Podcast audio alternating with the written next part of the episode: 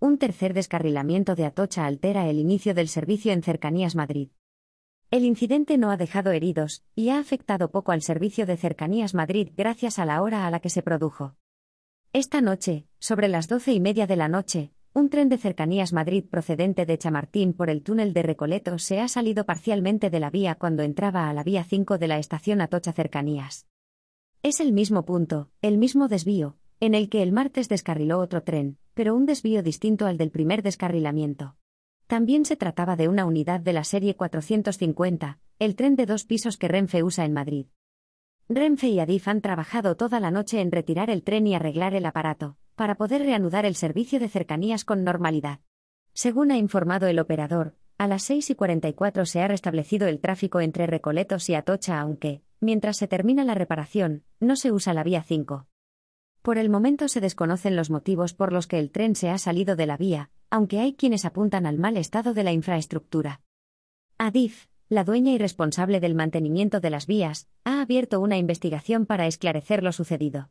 Fuentes oficiales de la empresa consultadas por Viajar en Tren aseguran que el martes quedó bien reparado el desvío, y que en las inspecciones rutinarias no se había detectado ningún defecto.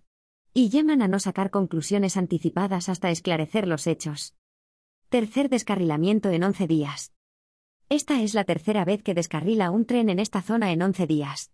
El primero fue un tren intercity compuesto por dos locomotoras y un talgo pendular de serie 6, que descarriló el domingo 26 de noviembre en el desvío que une las vías 1 y 2 de la estación. Como consecuencia, quedó interrumpida la circulación entre Atocha y Recoletos y el servicio no volvió a la normalidad hasta el miércoles 29 de noviembre. La lentitud en la reapertura se debió al mal estado en el que quedó el tren Talgo, lo que dificultó enormemente su retirada. El segundo se produjo este martes 5 de noviembre, en otro desvío, el que da acceso a la vía 5 desde el túnel de Recoletos.